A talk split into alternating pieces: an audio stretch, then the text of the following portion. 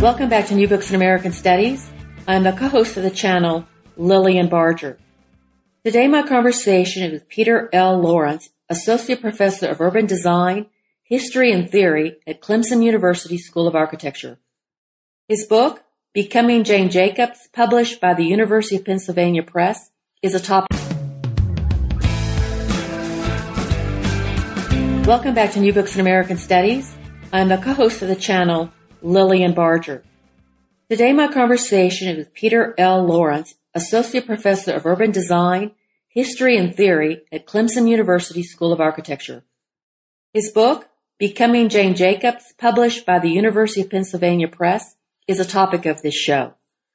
Laurence has given us an intellectual biography of the architecture critic and neo-functionalist Jane Jacobs and how she came to write the 1961 classic, The Death and Life of Great American Cities. Beginning with Jacobs' arrival in New York City in 1934, with only a high school diploma and writing aspirations, Laurence follows her career to the pages of Architectural Forum under the editorial direction of Douglas Haskell.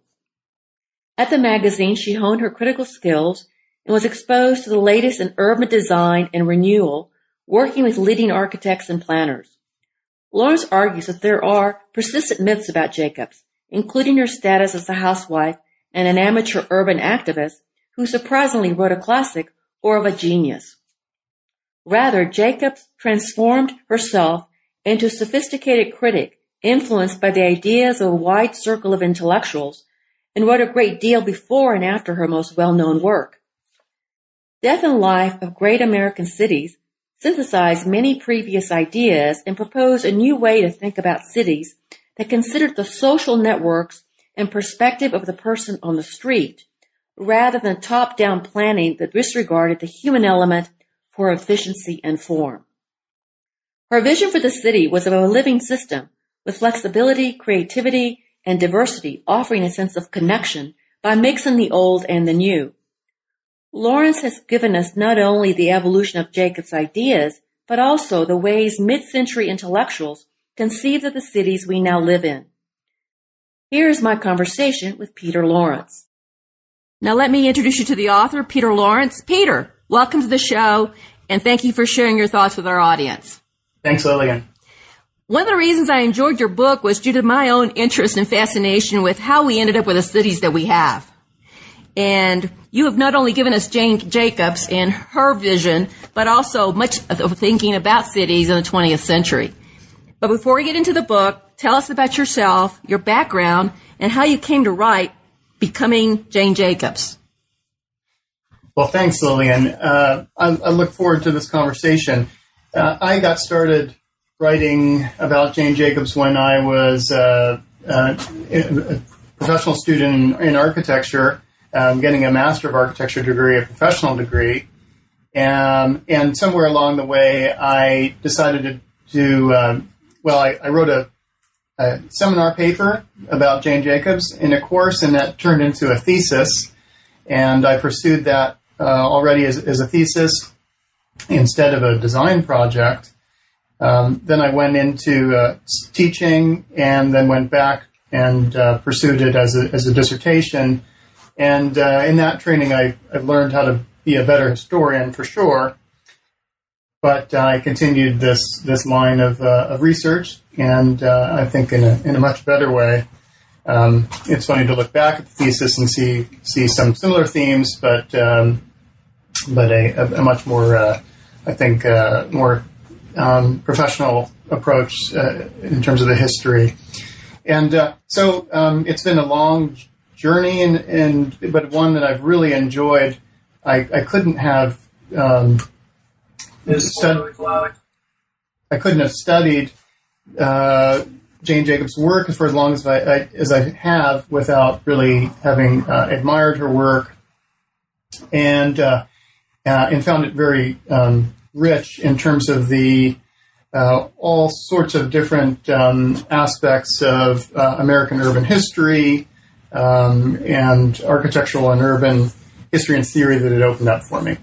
Now, most people uh, don't have any inkling about how architects do their work. Most of us don't know anything about architecture. We're never really exposed to that. and we know even less about Jane Jacobs. I knew her name. I knew something about her. Just, uh, but I uh, probably most of the audience is not going to know a lot about her. Who was Jane Jacobs, and why is she important? And why did you choose to write about her? What is the problem? Because you know you do talk about there is a problem with the understanding of Jane Jacobs. Yeah. Well, I'll start maybe in, in reverse order on your questions. Um, I um, well, the reason that she was important to me initially um, to, to study is because she really uh, her work, and I'm really thinking about the work of hers that is most familiar to, to most people, which is The Death and Life of Great American Cities. That book, which was published in, in 1961, uh, emerges at a really critical point in American urban history, and that um, that urban history, uh, of course, is also has a has global dimensions um, geographically, um, and then conceptually touches on so many different disciplines. Of course, city planning and uh, and of course architecture, and architecture because architects. Uh, particularly at mid-century, were involved in city planning decisions in certain ways. In some ways, they were less involved than people realize today, and in some ways, in in a sense, they were more so. Um, perhaps we can get into that those subtleties um, later. But what's key is that she emerges her, her work in this book emerged at a just a decisive point in American history in terms of the ways that after in the in the post-war period American cities are being modernized, they're being reshaped, and ideas that have been uh, uh, evolved uh, and kicked around for a couple of decades are being put into practice because of the delays um, that brought about by, uh, in terms of domestic construction, by World War II, and before that, the Great Depression. So there's a lot of pent up energy to uh, to make changes to American cities uh, as soon as as soon as the late 1940s, and um, and uh, part of what I try to explain in my book is a lot about the timing uh, of these events and phenomenon and how Jacobs the experiences uh, intersect with this uh, these these broader this broader history. Most so, most of the time that you're talking about Jane Jacobs, she is a, a, in New York City. So that seems to be her her main experience of the city, even though she does go out to other places. Uh, and uh, she goes there in 1934, really uh, with a high school diploma, and uh, aspirations to be a writer. Yes. Did she have at that point when she started? Did she have aspirations to be an architectural writer, or is this something that she just sort of came into? She was interested in cities from from an early age, and this gets a little bit about who she was. Um, she she uh, she's born in Scranton, Pennsylvania, in 1916, and uh, by the time she's a young adult, and as you say, she she moves moves to New York in 1934, right when she turns 18, and she's, you know, her parents say that it's okay for her to, to leave home and to, to begin her uh, her adult life. Uh, it's of course uh, the uh, you know in the midst of the depression, um, maybe uh, maybe towards the you know uh, upturn um, of of things, um, but but her experiences are very much shaped from a very early uh, time in her life in this experience of uh, Scranton and its uh, its economic decline, and observing uh, New York City during the Depression, and and um, and not so much that New York City was was suffering during the Depression, which of course it was, but how it actually was surviving and how, how it, at, at a certain level, um, maybe it was um, thriving in ways that other smaller cities, less complex cities uh, like Scranton um, weren't. So, uh, so was she was she interested in architectural writing? Um, I, I, don't think so. Um, I, I, don't know of any evidence of that, but certainly she was interested in cities from a very early age, and uh, her biography um, is uh, is one where the geography, uh, these geographical experiences, are really critical. Um, it, it's uh, it's um, it's an important circumstance. For example, that she's she's born in a city um, that's really a sh- relatively short distance away from New York City. Well, she um, finds her way to uh, after several different kind of writing gigs. She finds her way into the Architectural Forum on the staff of Architectural Forum and writing about architecture as a, and learning how, how to be a critic and she is exposed to like lots of ideas and lots of different, uh, very prominent uh, architects and city planners, and she gets she she's really educated on the job and uh, begins to develop her ideas. But I wanted to know about what were in the 30s and 40s and 50s that she's uh, that she's coming out of what were the, the, the, the, problems of cities and what were what was the thinking about cities generally? There seems to be a lot of different schools of thoughts thoughts that you talk about in your book. Uh, different people had different solutions to how to solve the problem. In, in, uh, the problem of, of, sprawl the problem of uh, the suburbs the problem of traffic cars uh, the slums. There was gazillion different problems that cities were experiencing, and you talk about different ways people were approaching those solutions. What were some of the things that she was exposed to? Some of the ideas and some of the people that were prominent in proposing different solutions to cities? That's a great question. So, well, Jacobs writes Death and Life in the 1950s, and it's as I suggested earlier, it's a it's a moment where a lot of ideas that had uh, a longer uh, history um, are um, are uh, put into uh, into practice, um, are, are, made real, uh, and and that's one of the things I, I try to, to bring forward uh, in in my book is to is to show how um, not only did Jacobs not appear out of nowhere in the late 1950s, let alone 1961 when this book appears that there's a um, that she has uh, an education um, uh, and experiences over the, the previous decades that that um, enable her to write this book, but also that the historical moment and the things that she's writing about and criticizing also have a much longer history. So to, to go back, uh, and what I tried to do is is is to, in a sense, uh, offer a, an intellectual biography of Jane Jacobs alongside an intellectual biography, if you will, of American cities. And and and in this, the ideas that are that are playing out in, in cities over these these decades are are indeed really important. So in the 1930s, one of the things I I seek to show is that really, as you know, when she moves to New York in 1934, she's 18 years old. There are already the the ideas that, in some ways, will um, proliferate to a breaking point are already being explored.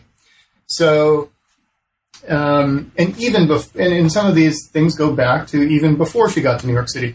So one of the things I try to point out, for example, there's a there's an anecdote about how, um, and now I'm, I'm practically forgotten the year, but um, well before Jacobs ha- has has gotten to New York City, the problem of cars and traffic is already uh, one that is very familiar to us.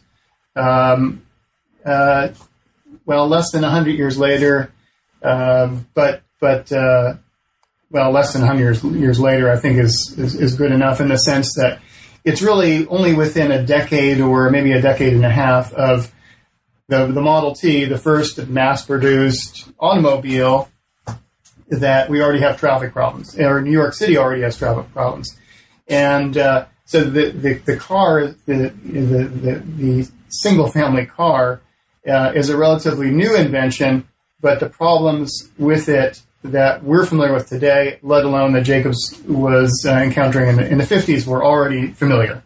So, um, in, in that that you know those problems already by the 20s um, with the, the automobile and traffic are leading to the idea of widening roads and highways and basically organizing cities for the automobile. Uh, and throughout her life, this is this is a major theme, a major a major issue for for Jane Jacobs.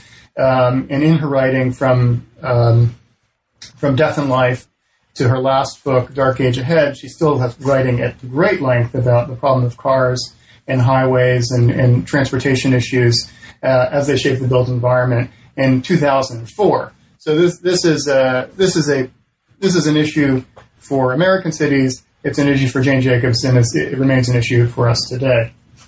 So issues of the car, transportation, and the way they shape uh, the way the car shaped cities is is uh, is one that's been around a long time.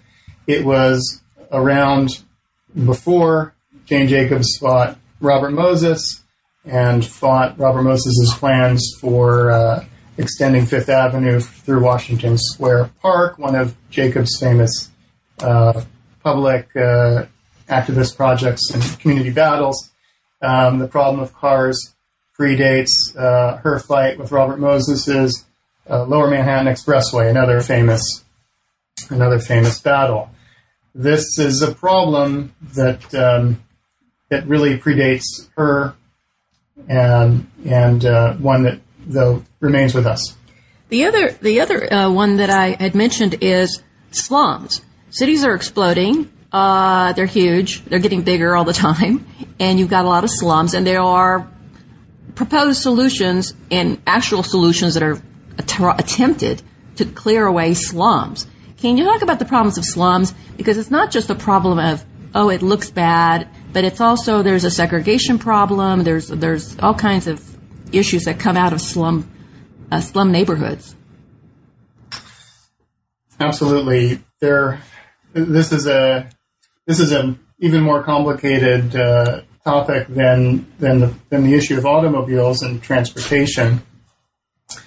But in a similar way, the ideas about housing and uh, public housing, public uh, affordable, subsidized housing, and in terms as a social good, as well as the um, the qualities of the housing that were aspired to, that uh, that led to uh, various types of project housing developments. These also predate uh, the death and life of great American cities, and, and Jacob's writing about these issues by a number of decades.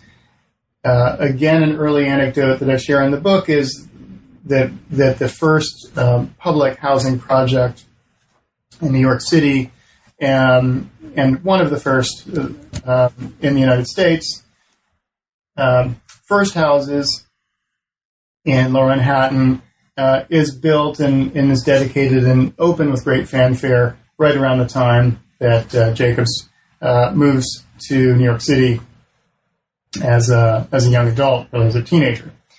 So, uh, and I try to trace the evolution of thinking about uh, affordable housing, but it's uh, it's more than affordable housing. It's more about um, urban redevelopment uh, and, and, the development of of housing. Now, slums is is it, slums are a critical part of this, but it's but it's not the only issue. And one of the things that's often forgotten is that urban redevelopment, urban renewal projects that uh, that were focused on housing construction included middle class urban renewal uh, housing projects, and it also included uh, upper income or high income urban renewal housing projects. So um, the issue of urban redevelopment for housing in large scale projects is not only about slums. Well, it's not only about affordable housing, at least. Um, now, the issue of slums is um, is a complicated one in the sense that it uh, it taps in. You know, one has to talk about um, well a whole host of issues. Uh, the first are demographic. That um, in the early years of the 20th century, New York City is exploding in population. It's growing enormously, and it's growing in ways in, that um, we don't really see American cities growing today. Uh, in terms of you know a city dub, you know doubling in its size from from three and a half million to, to seven million people uh, in the course of, a, of, a, of a, a, decade or two, we don't see this kind of growth anymore. This is what's taking place in New York City in the early 20th century, um, and uh, this this kind of urban growth then. Um, you know, uh, has encounters the, the Great Depression, which uh, limits obviously new housing construction and the rehabilitation of uh, the existing housing stock. And then in the short intervening years, relatively short intervening years between the end of the Great Depression and the start of World War II, um, there's you know there's, there's not a whole lot of housing units that are being created, and so by the time you get again to the post-war period, you have a lot of pent-up demand for modernization in general, but the uh, in the construction of housing units in particular, and of course we know, uh, you know, from, from our, our, basic American history that um, as uh, GIs return from World War II, one of the things that they're promised is uh, uh, is the American dream, and that might include a single-family house in the suburbs. Um, but at the very least, it includes um, some decent housing and uh, there is a huge housing shortage in, in the post-war period in, in New York City, in particular, and, and elsewhere. And uh, it's this uh, is, it is uh, these demographics that uh, promote um, the legislation that, that gives us urban redevelopment and urban renewal, but also uh, the construction and development in, in suburban America. Now she had a she did critique how how uh, slums were cleared away without ever really understanding uh, that slums were not just bad housing; that there were actually uh, communities that people were connected to on the street level. And what she was critiquing was you plow away all all that's there, you disperse the community, then you build something new and sparkling and clean, but in a way it's sort of dead. Uh, and it's it's not the way people live. Uh, you take away the street life, uh, the corner grocery store, the barber shop, the church, the where people are actually doing things that seem invisible, but that are very important to sustaining a, a living organism of a city. Uh, can you talk a little bit about some of that, uh, her perspective on that? Sure. Well, one of the things that makes Jacobs made her unique as a as an architectural journalist or an architectural critic was that she wasn't trained as an architect. So she didn't have the kind of um, ambitions that that that architects of the time did in terms of uh, creating new uh, new buildings and creating new neighborhoods and creating new cities. So she was um, she was somewhat uh, uh, immune to some extent to a lot of these uh, more utopian and aspirational ideas, ideas and ideals.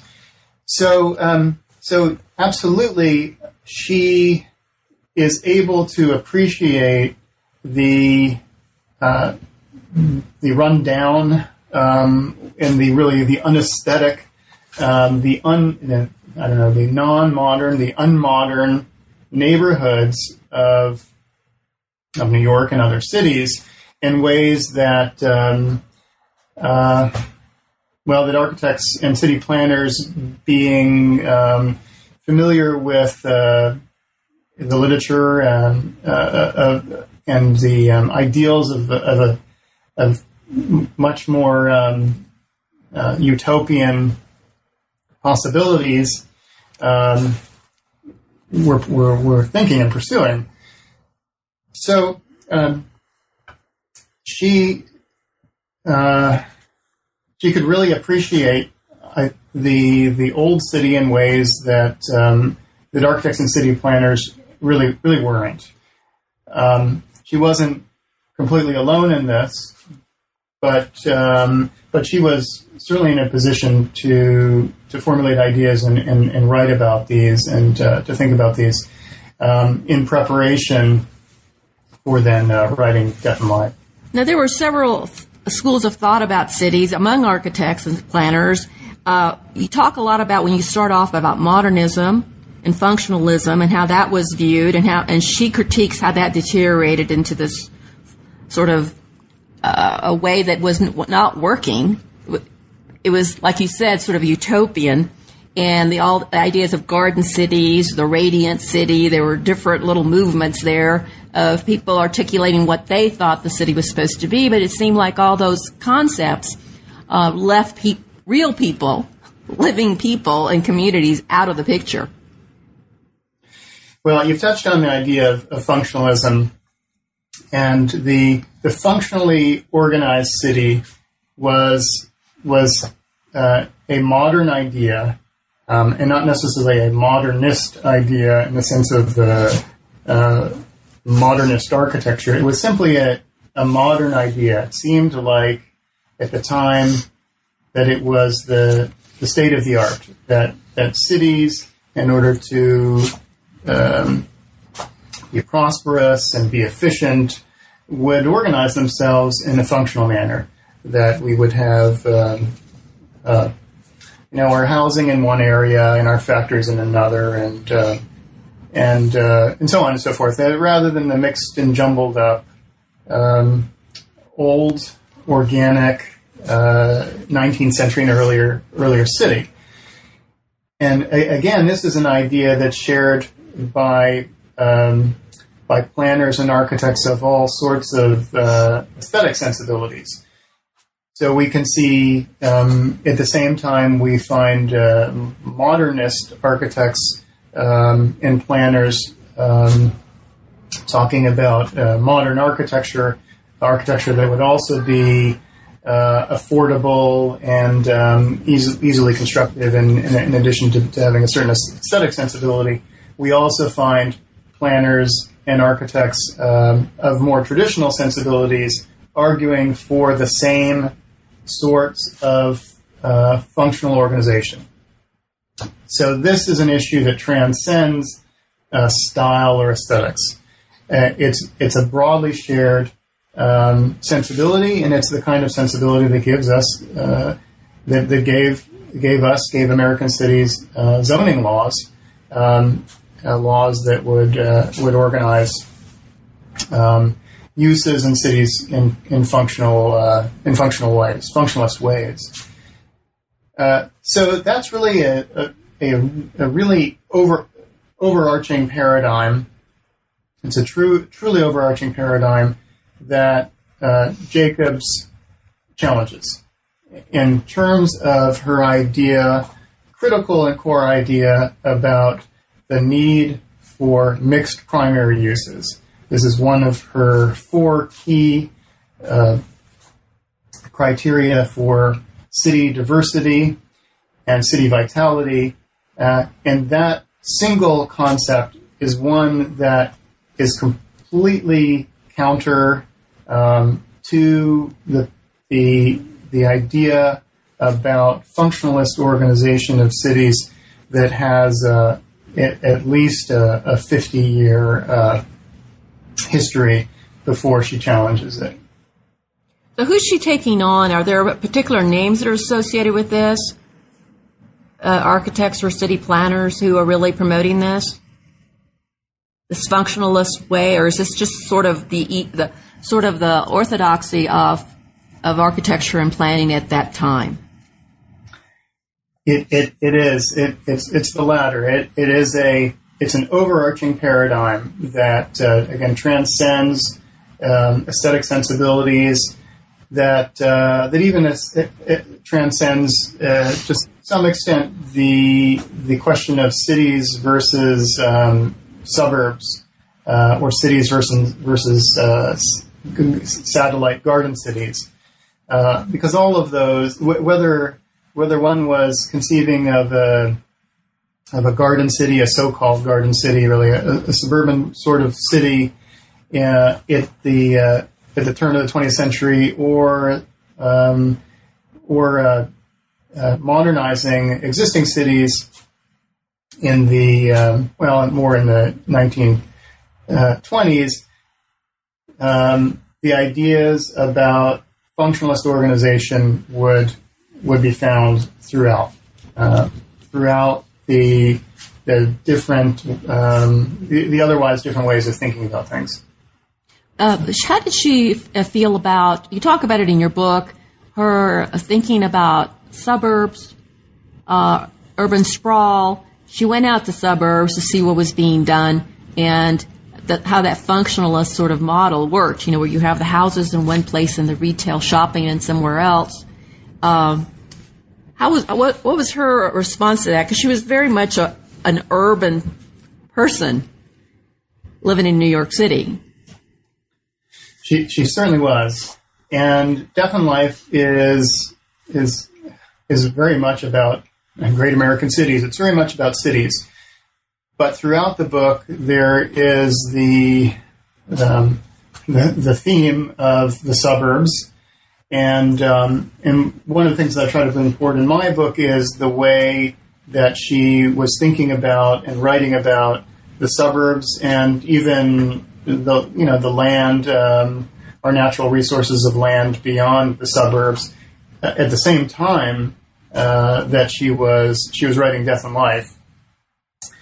So um, this this is another major and overarching theme. Um, it, it, relates to to transportation and cars to some extent, um, and it is uh, it's um, it's very much related to a much larger uh, history of American cities, and, and, in this case, really the entire uh, the history of the entire uh, uh, American built environment.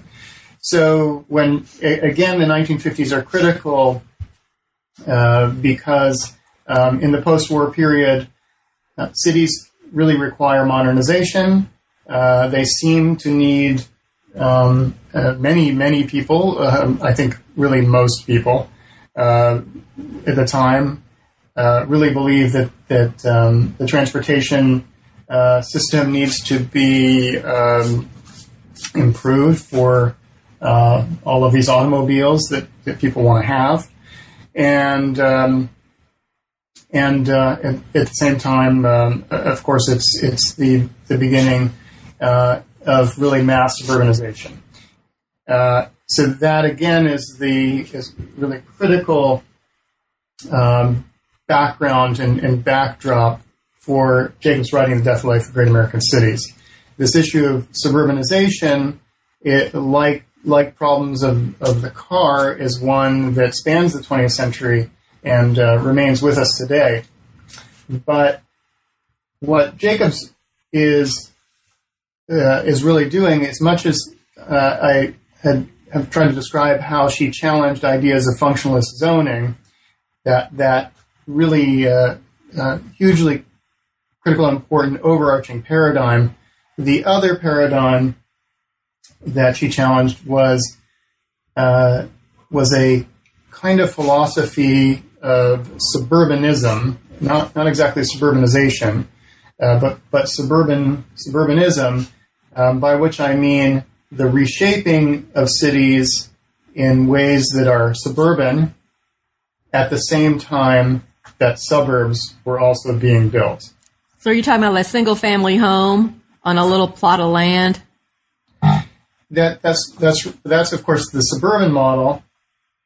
The the urban model is the housing project um, and of whether it's uh, affordable or high income that sits on a lawn. That is uh, uh, with as, as the with the um, the least amount of ground coverage of buildings covering the ground or the maximum amount of open space that is really fundamentally a suburban way of thinking about cities. She she she critiqued the, the lawns around these big projects because she says they're empty. Nobody's ever there.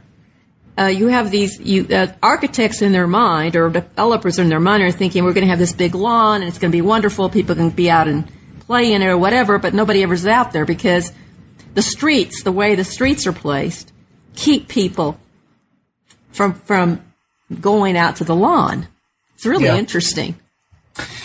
It, it is interesting, and I, and I don't even re- I'm not even completely convinced that that the designers thought that people would occupy those lawns uh, any more than the idea of a suburban front lawn is necessarily a place to be occupied. It is it is a, it's a buffer, uh, and it has um, associated with it certain types of aesthetic sensibilities um, and and also ones that I think are very uh, primal in the sense of the way um, just human beings respond to uh, you know the the stuff of nature of of, of plants and uh, and and and I think this is a uh, this is a deeply rooted uh, human sensibility um, and, and if it wasn't you know we wouldn't have um, you know uh, so many people drawn to the suburbs.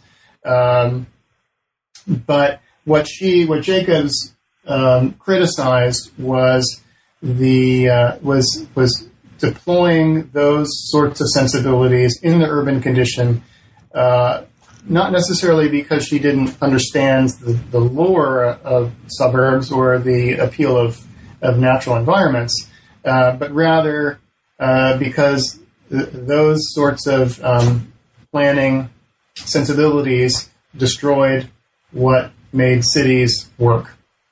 What was that? What made cities work? Well, one of one of the critical issues about uh, one of the critical um, elements that that Jacobs argued for was again the opposite of the prevailing sensibility. The prevailing sensibility, in terms of uh, housing project design, again, whether affordable or high income, was to use the uh, the was to cover the least amount of ground, and this was it was almost competitive to see how little ground could be could be could be covered with a building. So it was a very good thing if a build if a, in a housing project only 25% of the ground was covered and 75% it was left open, whether that was for parks or lawn or whatever whatever it might be. Uh, but anything except for the stuff that cities are, are really made of, which, well, which tends to be uh, densely packed buildings.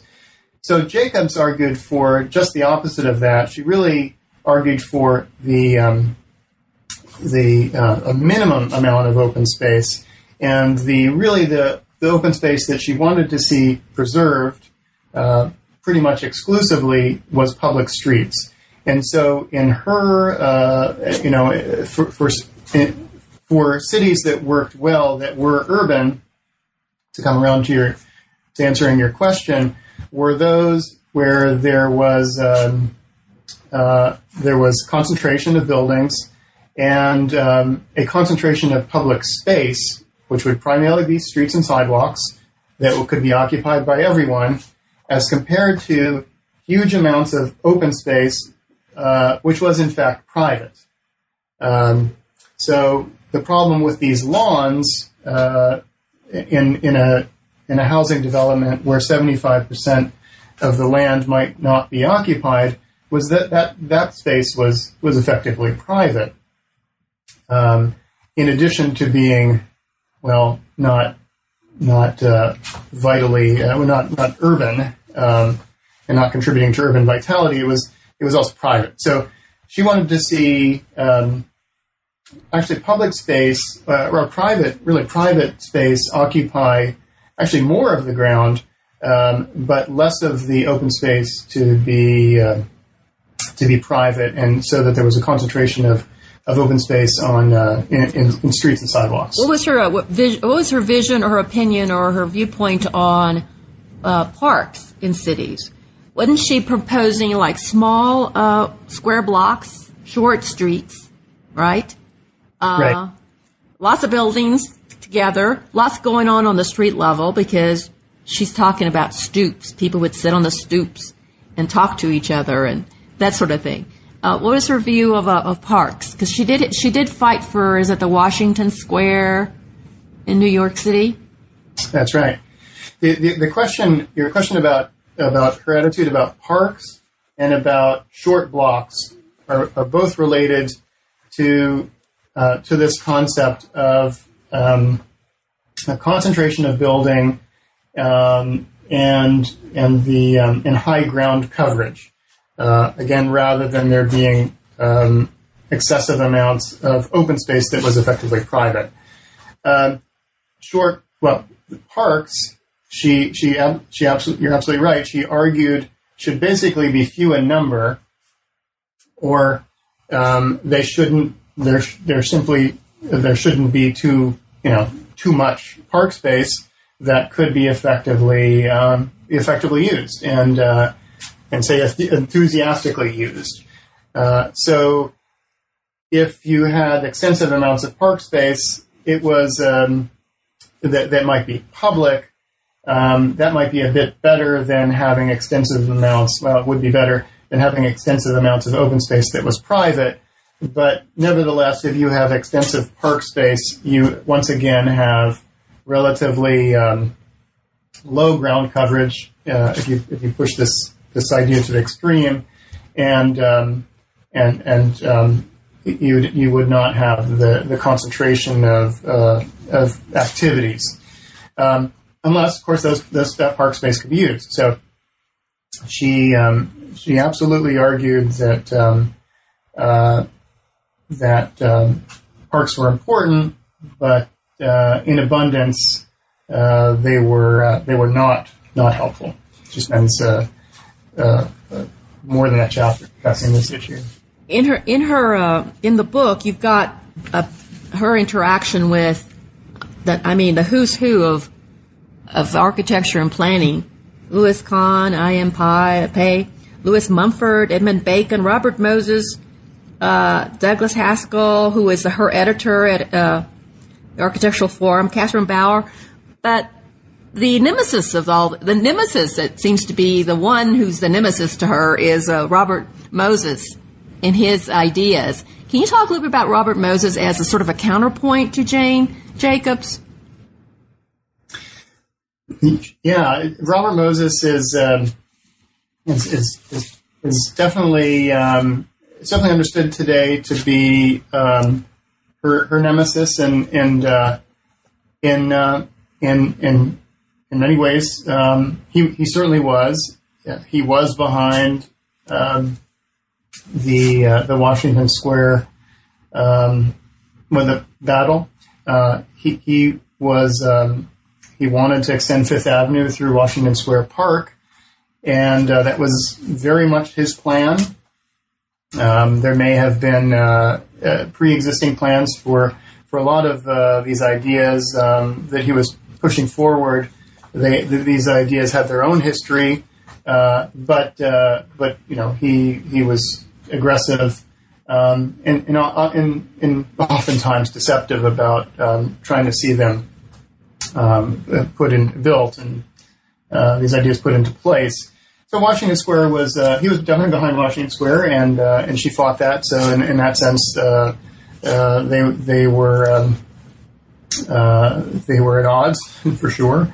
And this was also definitely the case with the Lower Manhattan Expressway, which is a project that he championed and uh, she fought, and um, and in, in, that in, in, that case as well, they were they were at, at, odds, um, and um, this is um, these these battles have have taken on um, kind of the character of um, of legend and mythology.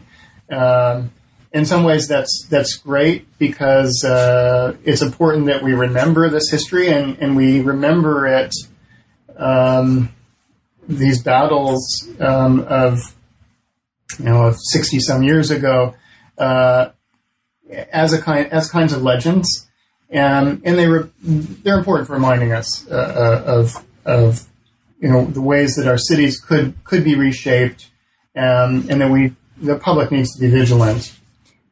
Uh, on the other hand, um, some of the the David and Goliath types of stories they uh, um, forget um, that Jacobs didn't work on these things single handedly. That these are very much community based efforts, and uh, and also that her own ideas about certain certain things about cities evolved over time.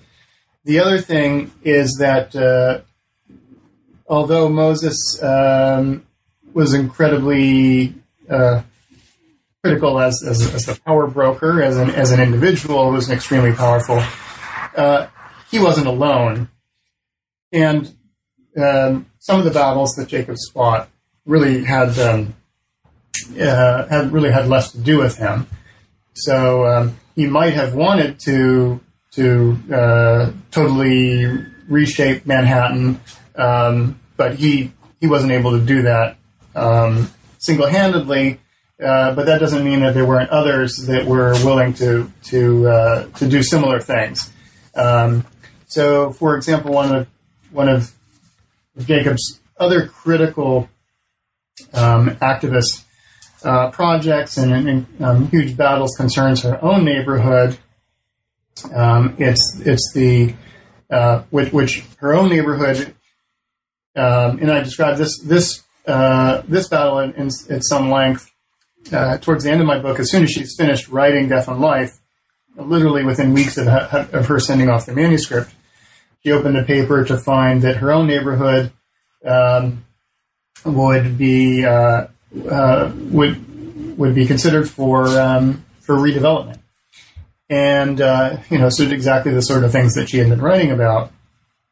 Um, rather uncanny uh, in terms of the timing, uh, but this was a this this redevelopment uh, um, proposal of the for the West Village was was really not something that that Robert Moses was involved with. This was very much a city planning commission uh, effort, and uh, and uh, and so I, I think in the in the bigger picture, it, it's the uh, the ideas that Moses shared with with others that um, is what we today really need to remember. Because if we just think it was about Robert Moses, then we think it was about a, a, a villain and a bad individual, rather than some ideas that were were shared quite broadly, quite widely.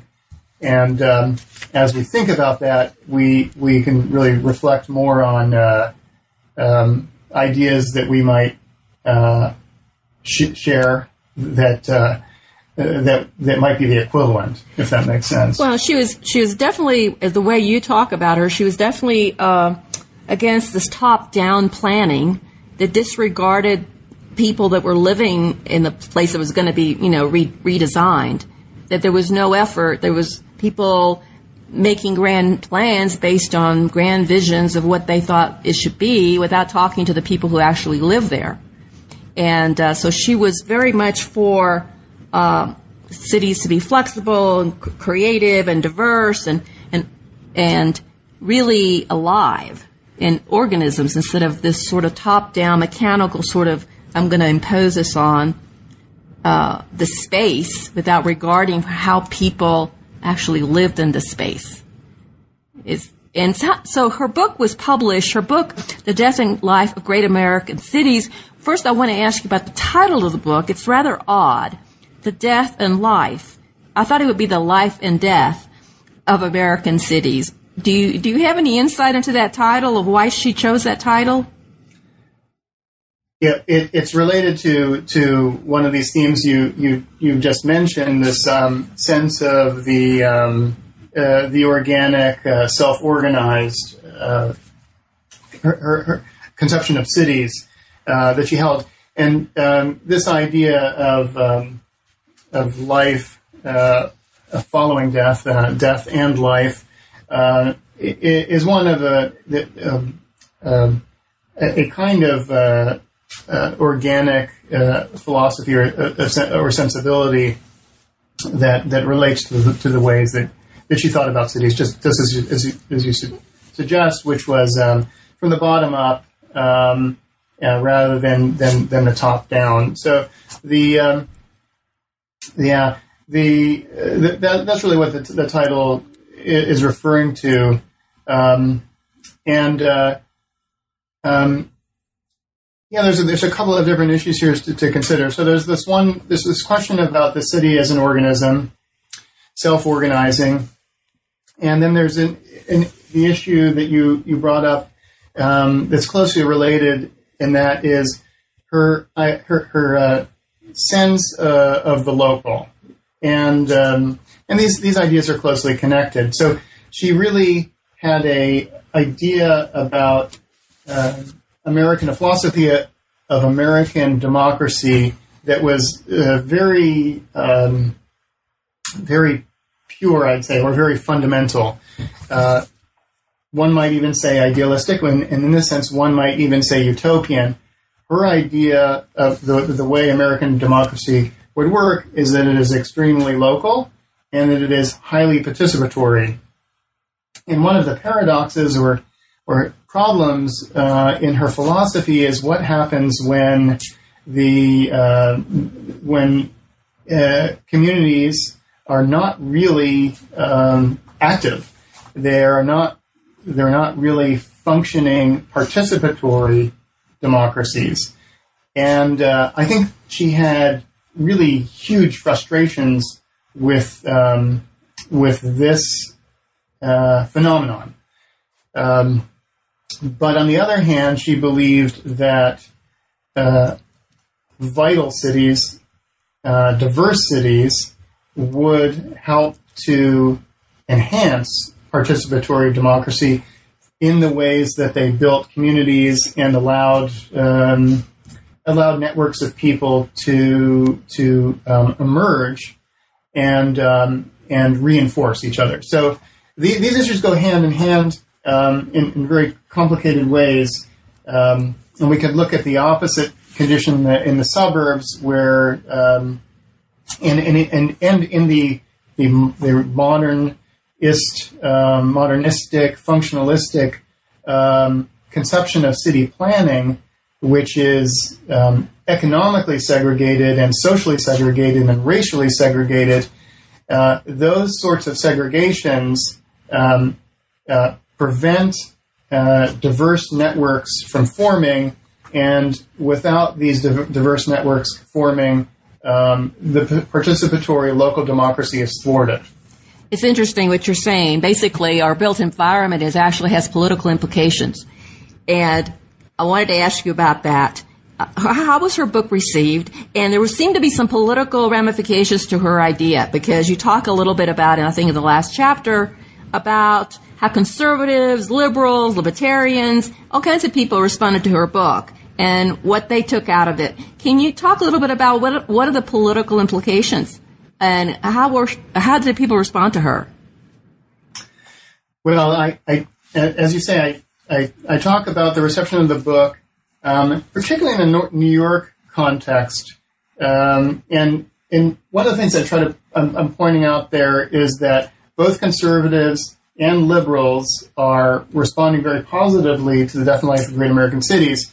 Uh, but in, in the, the cross section that I focus on um, with with this with a series of, of, of anecdotes, they actually are most of them are New York City based people, writers and uh, and journalists and so on.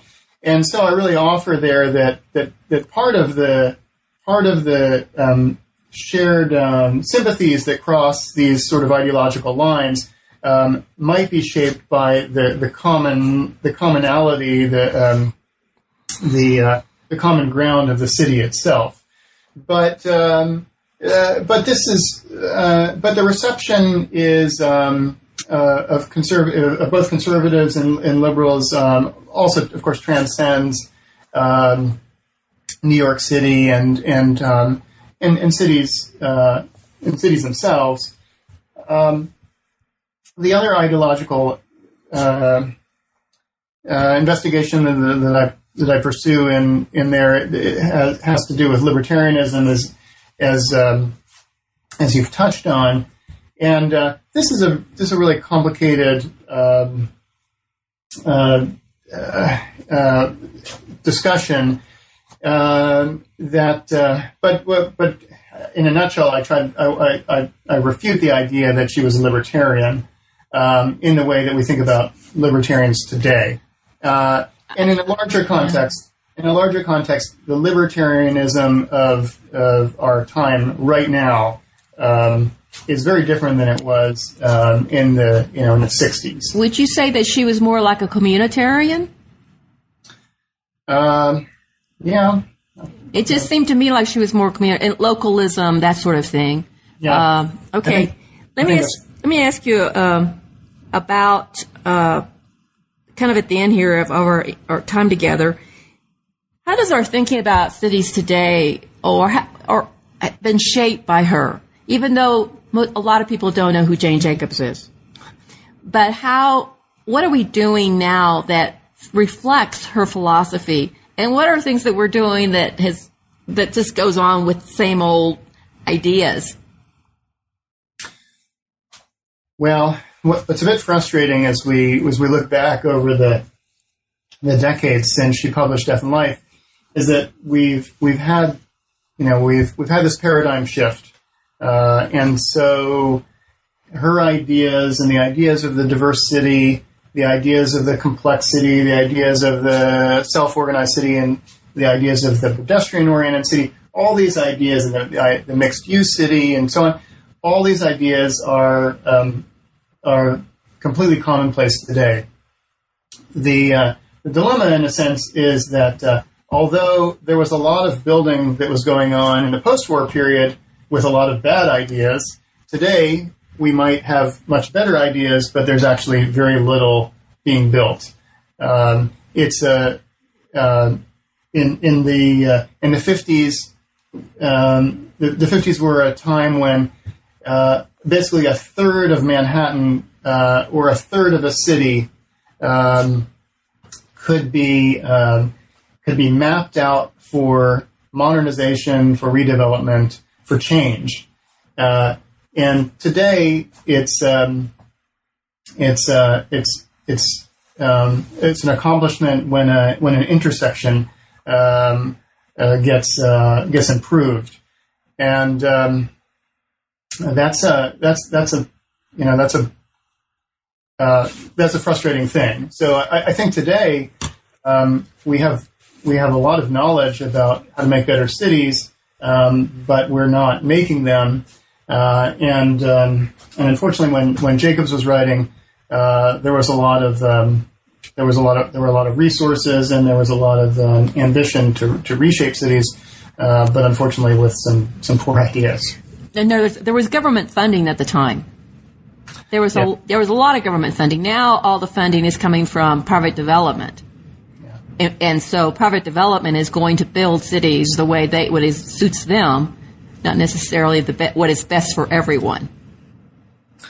Yeah, this is true, um, and, uh, and, very quickly, if then the uh, if then the the syllogism goes that well that, that today we need the kinds of um, massive sort of top down um, uh, cataclysmic money uh, that Jacobs um, wrote wrote wrote uh, criticized then well we would be in a we'd be in another dilemma there. So so we do have um, we we do have a dilemma about uh, how we could have the the kind of incremental uh, gradual money, uh, and uh, whether that was uh, federal or, or local, it would help shape cities um, in, in, slower and slower and more po- positive ways um, than, than, than, cataclysmically. but um, that's um, that's that's hard to it's hard to see happening right now. Okay, uh, Peter, you've been very generous with your time. I have one final question. What are you working on now? Well, right now I'm I'm working on volume two, which is a reader's guide to the death and life of great American cities. Oh, okay. The book, uh, Becoming Jane Jacobs, is, is really about, it, um, it's not so much um, about that book, except um, how she came to write it and what her ambitions uh, were for writing it and, uh, and what she learned while writing it. Uh, volume two is, is really about the book itself. And um, it's for me an exciting project because there's actually a lot of uh, little details um, that don't really didn't really find their way into becoming Jane Jacobs. I, I look forward to sharing those. Thank you so much. Uh, thank you, Peter. And thank you to our listeners for tuning in another edition of New Books in American Studies. It will be a pleasure to hear from you. You can reach me through my website, www.lilianbarger.com. This is your host, Lilian Barger.